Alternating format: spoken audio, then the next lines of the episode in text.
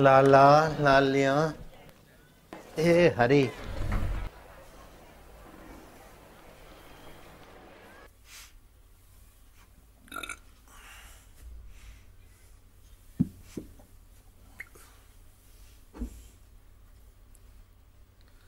जो आज दोपहर के सत्संग में नहीं थे, अब भी आए, शाम को आए, सुबह वाले सत्संग में नहीं आ पाए थे। वे हाथ ऊपर करो तो। अच्छा इतने सारे नए लोग अच्छी बात है। जो दोपहर को आए थे, लेकिन अभी नहीं आए, वे लोग हाथ ऊपर करो। क्यों हँसते हो? कि जब नहीं आएँगे तो हाथ कैसे ऊपर करेंगे? ये हँसी कहाँ से आई? और नहीं आए हैं तो हाथ ऊपर कैसे होंगे? ज्ञान कहाँ से आया? सच्चिदानंद से आया। ईश्वर का एक नाम है सच्चिदानंद। भागवत के प्रथम स्कंद में आती है भगवान की मंगलाचरण की स्तुति। आप बोलना, सच्चिदानंद रूपाय, सच्चिदान विश्व उत्पत्ति आदि हे तवे विश्व उत्पत्ति आदि हेतु तापत्रय विनाशाय। तापत्रय विनाशाय। श्री कृष्णाय वयम। श्री कृष्णाय जो सत स्वरूप है सत माना जो पहले था अब भी है बाद में रहेगा। जो सत रूप है चेतन रूप है आनंद रूप है। और अभी कृष्ण के रूप में प्रकट होता है, कभी राम के रूप में प्रकट होता है और सभी के हृदय में छुपा रहता है। वो सच्चिदानंद परमात्मा को हम नमस्कार करते हैं, जिसकी सत्ता से सृष्टि बनती और शरीर बनते। और जिसकी सत्ता से उनका पालन पोषण होता है और जिसमें वे विलय हो जाते हैं, उस परमेश्वर को हम नमस्कार करते हैं। क्यों नमस्कार करते हैं? तापत्रय विनाश आया तीनों तापों का शमन करने के लिए। शारीरिक ताप, मानसिक ताप, आध्यात्मिक ताप, आदि भौतिक ताप, आदि देविक ताप, अध्यात्म ताप, ये तीन ताप होते आदि भौतिक ताप उसे कहा जाता है, जैसे बरसात नहीं हुआ, नहीं, आदि भौतिक मना शरीर का, मकान का, धंधे का, नौकरी का, स्थूल शरीर का गड़बड़ हो, उसको बोलते आदि भौतिक ताप। अतिवृष्टि हो गई, अनावृष्टि हो गई, भूकंप हुआ एक्सीडेंट हो गई आदि दैविक ताप है। और मन में जलन आई, अशांति रही, ये आदि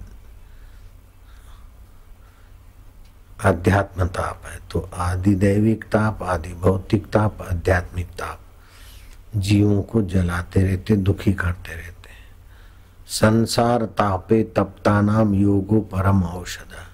संसार के इन तापों में तपने वाले व्यक्तियों के लिए योग परम औषध है। तो योग कैसा कि भगवान के साथ आपकी का जो असली संबंध है, असली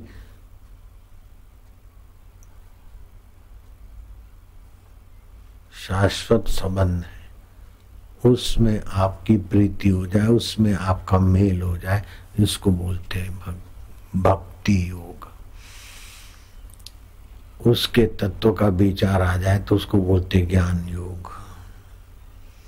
उसी की प्रसन्नता के लिए कर्म करते तो बोलते कर्म योग। योग अर्थात मेल। भगवान की प्रसन्नता के लिए सेवा करते तो कर्म योग हो गया। और भगवान का ध्यान, भजन, करते, पूजा, सुमरण तो भक्ति योग हो गया। और भगवान क्या है और हम क्या है? इसका विचार करते तो ज्ञान योग भगवान उसे कहते हैं जिसकी सत्ता से भरण पोषण होता है। भगवान। जिसकी सत्ता से भरण पोषण होता है, भगवान शब्द का भाव है। फिर होता है भग, जिसकी सत्ता से गमनागमन होता है। उसके बाद आया व, जिसकी सत्ता से वाणी स्फुरित होती है। न, ये सब न होने के बाद भी जिसके साथ का संबंध हमारा नहीं छूटता टूटता। वह भगवान अंतरात्मा परमेश्वर है। तो परमेश्वर को बनाना नहीं है, परमेश्वर को बुलाना नहीं है, परमेश्वर के पास जाना नहीं है। वास्तव में जो मौजूद है, हाजरा हजूर, केवल उसकी स्वीकृति, केवल उसकी प्रीति अथवा केवल उसके निमित्त कर्म। कुछ भी उसके निमित्त कर्म करो अथवा वो हमारे आत्माएँ स्वीकृत करो। तो वो भगवान का ज्ञान। श्रद्धा भक्ति से भगवान का भाव पैदा होगा, लेकिन भाव के बाद भी भगवत तत्व का ज्ञान पाए बिना आदमी पूर्ण रूप से तृप्त नहीं होता। एक होता है दुख को मिटाना, सुख को पाना। वो संसारी सुख पाना और दुख मिटाना। संसार दुखालय है तो संसारी सुख टिकता नहीं और दुख मिटता नहीं। वास्तव में भगवान सुख रूप है, उसको जानने से कोई दुख टिकता नहीं। तो उस भगवान को कैसे जाने कि उस भगवान को सत्संग के द्वारा जाना जाता है? बिनु सत्संग विवेक न हो वही राम कृपा बिनु सुलभ न सोई। सत्संग के बिना विवेक नहीं होता। विवेक क्या? अविनाशी आत्म अमर जगताते प्रतिकूल, ऐसो ज्ञान विवेक है सब साधन को मूल। आत्मा अविनाशी है और जगत प्रतिकूल है, विनाशी है। आत्मा अजन्मा है और शरीर का जन्म होता और मृत्यु होती है। आत्मा एक रस है और शरीर बदलता है। बालक हुआ, शिशु हुआ, किशोर हुआ जुआन हुआ, अधेड़ हुआ, बूढ़ा हुआ, मर गया। फिर भी जो जो का त्यों रहता है, वही हमारा आत्मा भगवान स्वरूप है। तो इस भगवान स्वरूप का ज्ञान सुनकर और जगत धोखे से नश्वरता से, विकारों से भरा है। तो जगत की आसक्ति मिटाकर, भगवान की प्रसन्नता के लिए कर्म करें। जो झूठ बोलने में परहेज नहीं करते, उनको भगवान को पाने की प्रीति नहीं होती। भगवान सत्य स्वरूप है। तो जो झूठ बोलते रहते हैं, धोखाधड़ी करते रहते हैं, उनके मन में भगवान की प्रीति, भक्ति या ज्ञान विशेष चमकता नहीं है। तो सत्य बोले, झूठ त्यागे, मेल आपस में करें। तो लड़ाई झगड़े द्वेष से होते हैं। अथवा तो राग से और द्वेष से हमारा दिल मलिन होता है। किसी में राग भी ना करे, किसी से द्वेष भी ना करे। भगवान की प्रसन्नता के लिए अपना कर्तव्य पाले, सुखी होने के लिए नहीं, दूसरे को सुख बांट दे स्वयं भगवान में शांत रहना और ज्ञान में प्रवेश करना, ये स्वाभाविक हो जाएगा। जब तक भगवान में प्रीति नहीं होती, तब तक भगवत रस का आस्वादन नहीं आता तो विकार पीछा नहीं छोड़ते। अकबर की बहुत सारी औरतें थी। उसमें हिंदवानी भी बेगमें थी, बहुत सारी बेगम। एक बेगम का नाम था जोधाबाई, रानी का नाम। वो यमुना जी में स्नान करने गई सुबह सुबह होगा कार्तिक का महीना या जो भी होगा तो एक बच्ची बेचारी बहती हुई आई, किसी पार्टी फाटी पर जैसे भी। जोधा भाई को उस बच्ची को देखकर उसे उठाने का मन हुआ और बच्ची को बड़ा अपनी जा, जाई की नहीं उसका पालन पोषण किया। लड़की जब 11-12 साल की हुई तो एक दिन वो अपनी संदूक खोलकर कपड़े निकाल रही थी जोधाबाई छुप कर देख रही थी कि बच्ची क्या करती है। तो उसने तो साड़ी निकाली और पहरी। और भी जो कि स्त्री उचित वस्त्र होते वो पहरे। स्त्री उचित जो श्रृंगार होता है, जो दुल्हन को श्रृंगार सजे, वो सारा श्रृंगार किया।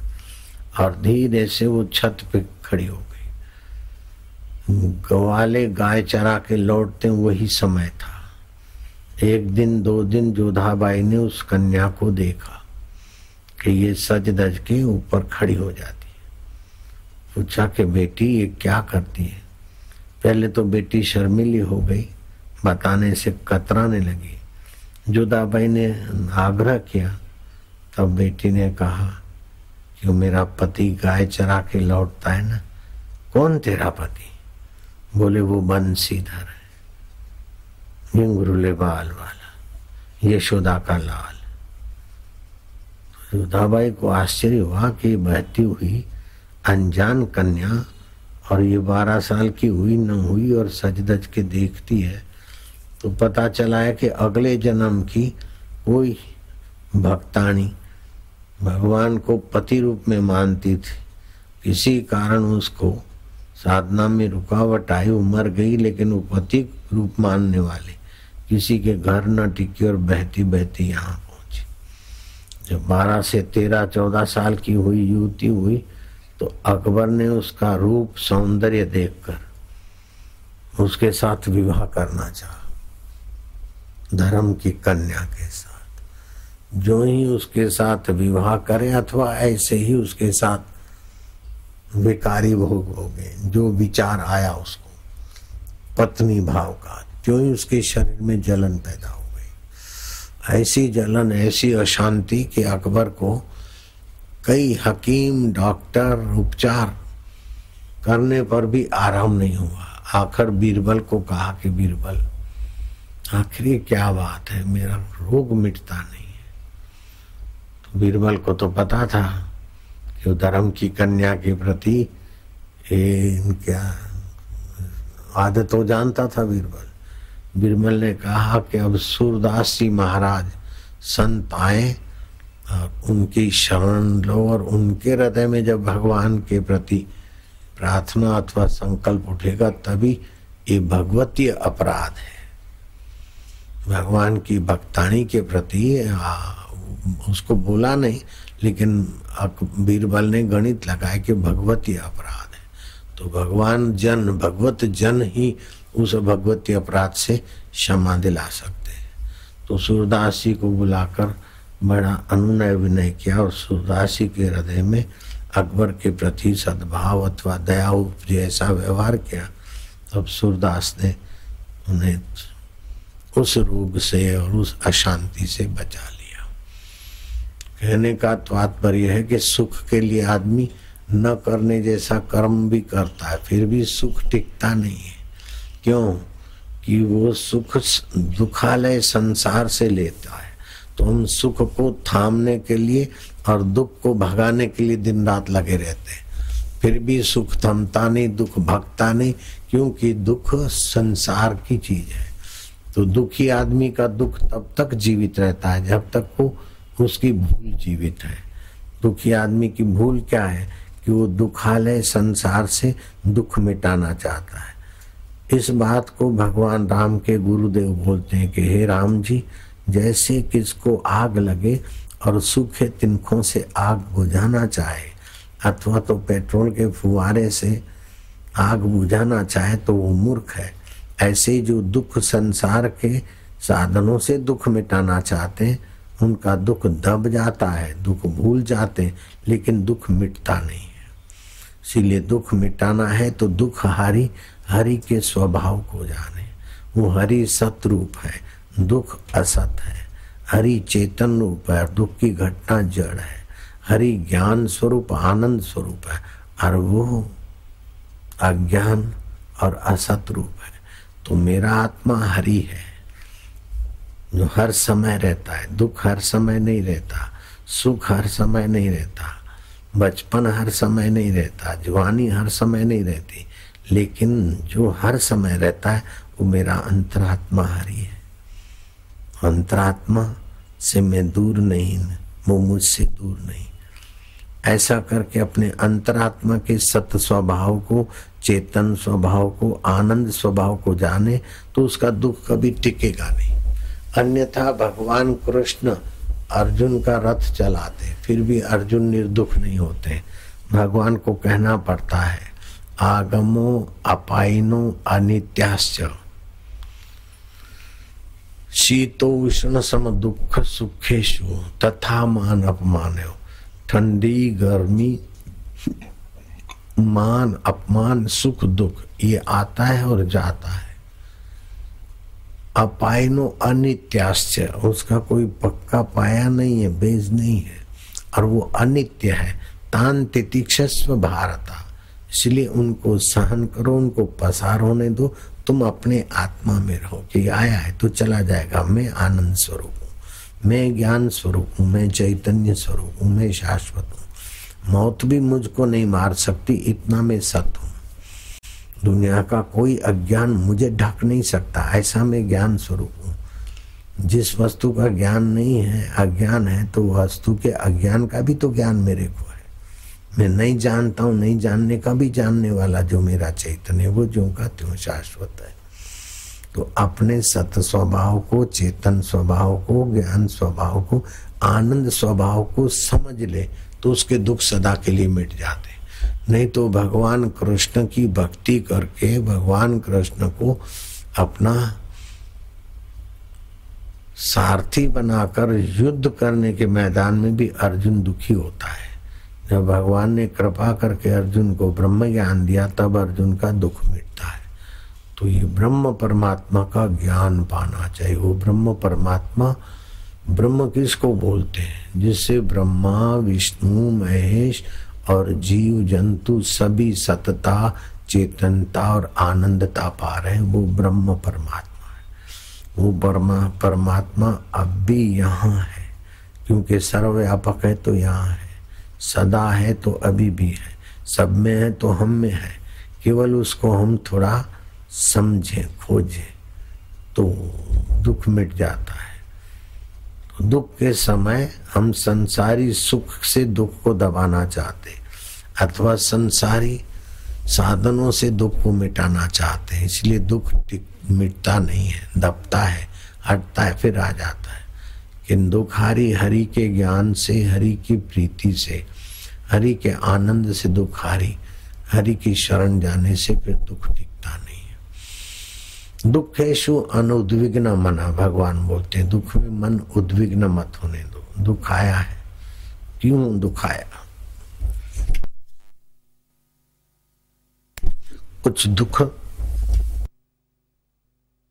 बद परेजी से आते, बीमारी आदि कुछ दुख बेवकूफ़ी से आते कुछ दुख प्रारब्ध वेग से आते लेकिन बड़ी बेवकूफ़ी होती है कि मैं दुखी हूँ, मैं परेशान हूँ।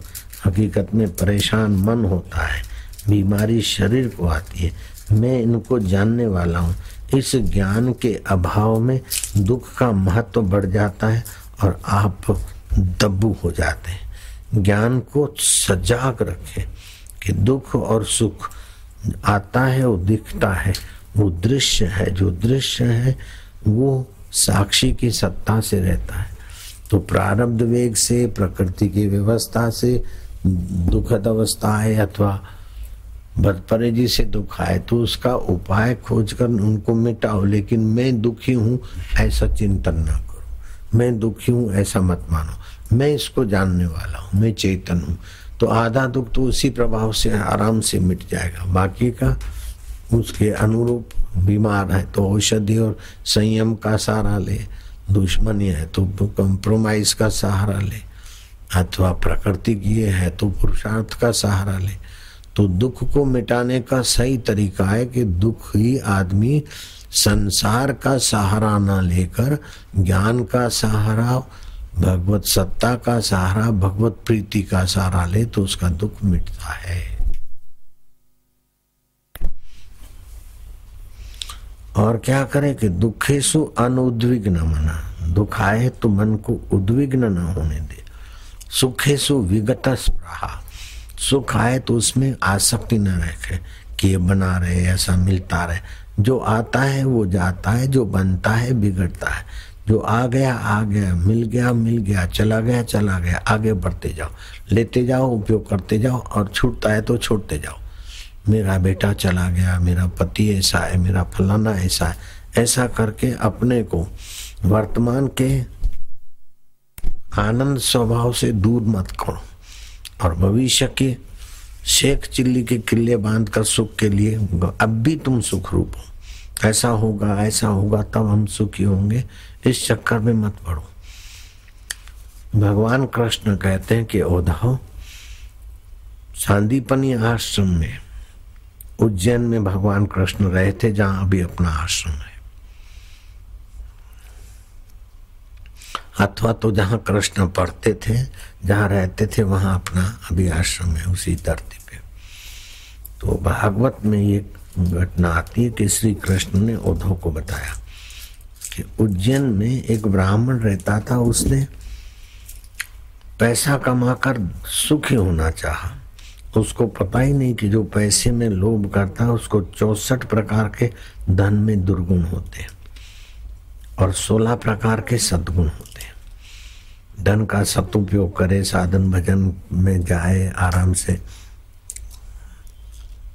रह सके, इतना धन हो, ठीक खा सके, पी सके, माँ बाप की सेवा कर सके, शास्त्र खरीद कर सके परलोक के लिए पुण्य, कर्म, दान, कर्म कर सके। ऐसे सोलह तो सदगुण होते हैं। लेकिन धन आता है तो लोभी बनता है, अहंकारी बनता है, भोगी बनता है, जूठा बनता है घर वाला बनता है और वासनाएँ बढ़ती है। आदि आदि चौसठ दुर्गुण है। तो वो ब्राह्मण धन के लोभ में। ऐसा लगे कि कमाता जाए, न पर्व करे, न त्योहार करे, न परिजनों का भोजन समारंभ करे न साधु संतों के पास जाए। धन में अधिक प्रीति करने से वो इतना लोभी हो गया कि अपने परिवार वाले भी उससे तंग आ गए। तो भगवान ने कृपा करके उसके लोभ को मिटाने के लिए कुछ ऐसा निमित्त रचा। भगवान प्राणी मात्र के सुहृदय न जाने किसको कौन से निमित्त से उस दलदल से उठाना चाहते हैं, वो वही जानते हैं। श्री कृष्ण कहते हैं कि उद्धव, ब्राह्मण का भाग्य बदला। उसकी दो दो दुकानें थी उज्जैन नगरी में। कुछ सरकारी अमलदारों से खटपट हुई, उन अमलदारों ने छापे मरवाए। राजा को बहकाया और राज ने राजा ने और अधिकारियों ने उसका धन और उसकी ज़मीन जागीर हड़प ली तो कुटुंबी तो पहले ही उससे रूठे हुए थे। चारों तरफ़ से घिर गया तो उसको वैराग हुआ कि संसार कुछ भी नहीं। इतना सारा धन, इतनी सारी मेहनत करने के बाद भी कब ये धन छूटना पड़े, कब मर जाए तो उसको वैराग्य आया और उसने भगवान हरि की शरण ली, सन्यासी हो गया। सन्यासी हो गया तो पहले के जो उनको दुश्मन थे, उन्होंने उनकी खिल्ली उड़ाई कि देखो, अब काम धंधे में कमाने का रास्ता नहीं है तो साधु बनकर मुफ़्त की रोटियाँ ऐठेगा और लोगों से दक्षिणा लेगा। हालाँकि उस ब्राह्मण को न रुपया ऐठना था, न दक्षिणा लेनी थी। भिक्षा मांगकर पेट पाल लेता था और भगवान का सुमरण। दुख हारी के ज्ञान में, दुख हारी की प्रीति में, दुख हारी के आनंद में रहना उसने कम। चुन लिया था। लेकिन औधव जब भी वो भिक्षा करने जाए तो उसके विरोधी और कुछ लुफंगे लोग उसकी मज़ाक उड़ाए। उसके ऊपर कोई थूक जाए तो अपने मन को समझाता था कि थूकते तो मरने वाले शरीर पर थूकते। अगले जन्म का लेन देन होता है। लेकिन मेरे आत्मा तक तो थूक पहुँचती नहीं। गाली देते हैं तो शरीर को देते हैं। शरीर के बिना भी तो मैं रहता हूँ। मैं भगवान का हूँ। भगवान मेरे हैं। जैसे तरंग पानी का है, पानी तरंग का है। सोना गहने का है गोना सोने का है। ऐसे जीव ब्रह्म का है ब्रह्म जीव का है। ऐसा सोचकर वो निर्द्वंद रहने लगा। जो उसे दुख रहित स्थिति में देखते त्यों वो लोग चिढ़ते। कभी कभी वो भिक्षा मांग मांग कर नदी किनारे भोजन करने को बैठता तो उदंड लोग विघ्न संतोषी लोग वहाँ आते, उसको सताते।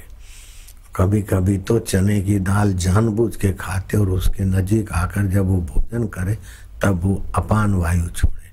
अर्थात शरीर से बमबाजी करे, दुर्गंध हवा छोड़े। हवा छोड़े इधर उधर नहीं, उसके नजीक जाके छोड़े। फिर भी वो ब्राह्मण अपने मन को समझाता कि मन तेरे में उद्वेग लाने के लिए कर, सराबोर रख दे।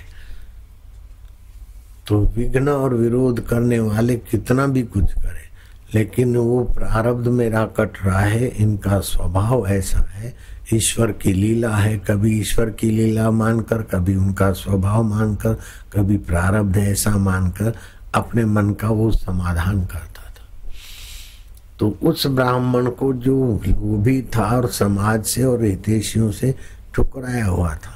लेकिन सत्संग सुनने के बाद उसको हुआ कि आत्मज्ञान से बड़ा कोई ज्ञान नहीं इतने बड़े भारी दुख में भी मैं निर्दुख और आनंद से सोता हूँ, शांति से जगता हूँ, भले नदी किनारे रात बिताता हूँ अथवा मंदिर के प्रांगण में बिताता हूँ। लेकिन दो दो दुकान और सुविधा थी उस समय हृदय में इतनी निर्भयता नहीं थी, इतनी शांति नहीं थी जो सत्संग से मिलती। तो सत्संग से जो ज्ञान मिलता है, वो आदमी को अनुकूलता में उदार बना देता और प्रतिकूलता में तितिक्षावान और सूझबूझ का धनी बना देता है। इसलिए जो सत्संग सुनते हैं, सुनाते हैं, अथवा सत्संग सुनने सुनाने में भागीदार होते हैं, उन पर भगवान बड़े प्रसन्न होते भगवान कहते हैं गीता में हृदय पार्थ ये समता का ज्ञान जिस गीता में है वो तो मेरा हृदय है। तो अब आपको क्या करना है कि अकबर जैसा राज वैभव मिल जाए फिर भी ये विकारी सुख भोगने की गंदी आदत जीव की जाती नहीं। इसीलिए अपनी पत्नी हो तब भी, भी संयमी जीवन जीकर भगवत सुख का अभ्यास करना चाहिए। भगवत सुख कई वर्षों के बाद नहीं, अभी भगवान मेरे है, चैतन्य है सुख रूप है। वो सच्चिदानंद है। वो दूर नहीं है। भगवान को कई लोगों ने कठिन कर दिया कि वैकुंठ में है, इतने साल जब करोगे, इतना तपस्या करोगे, तब भगवान मिलेंगे। अरे जो अभी नहीं हो बाद में मिलेंगे तो चले जाएँगे। वो अभी मौजूद है। अभी सतरूप है, अभी चेतन रूप है, अभी आनंद रूप है और अभी मेरे आत्मा है। तो बाबा ये तो सुना सुना है लेकिन इसका अनुभव करने के लिए थोड़ी भूख लगा है। बस मुझे ये अनुभव करना है अपने आत्मा परमात्मा का। ये आपकी भूख हो गई तो भगवान अंदर से तुम्हारे आनंद रूप में प्रकटेंगे। सत स्वभाव में, ज्ञान स्वभाव में आपको महसूस कराएँगे।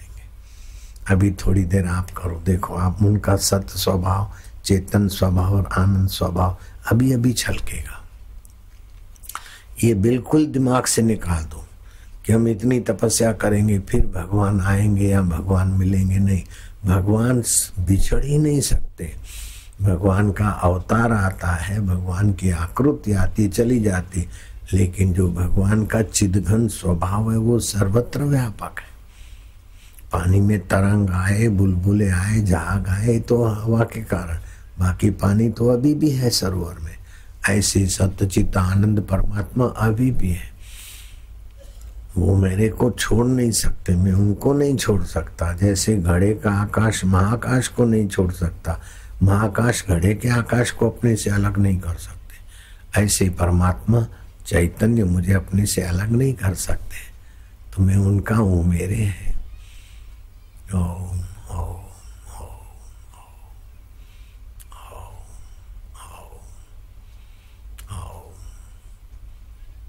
मेरे साथ आप भी सुमरण करते जाओ।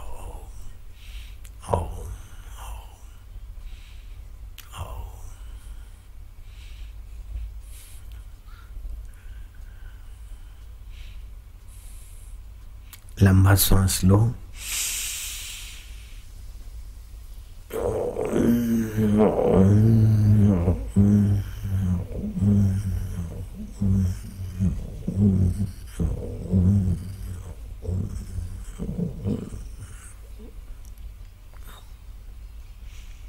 फिर से श्वास लो Oh, oh, oh, oh, oh.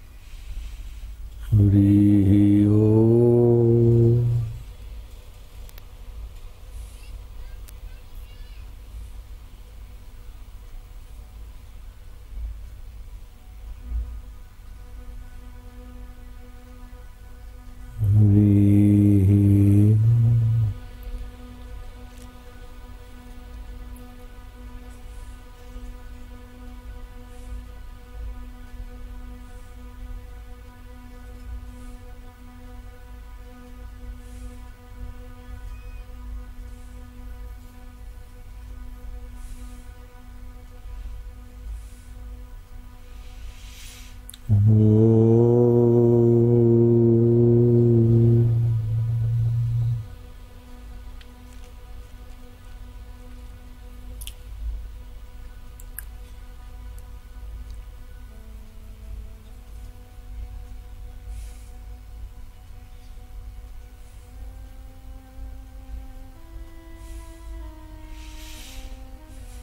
से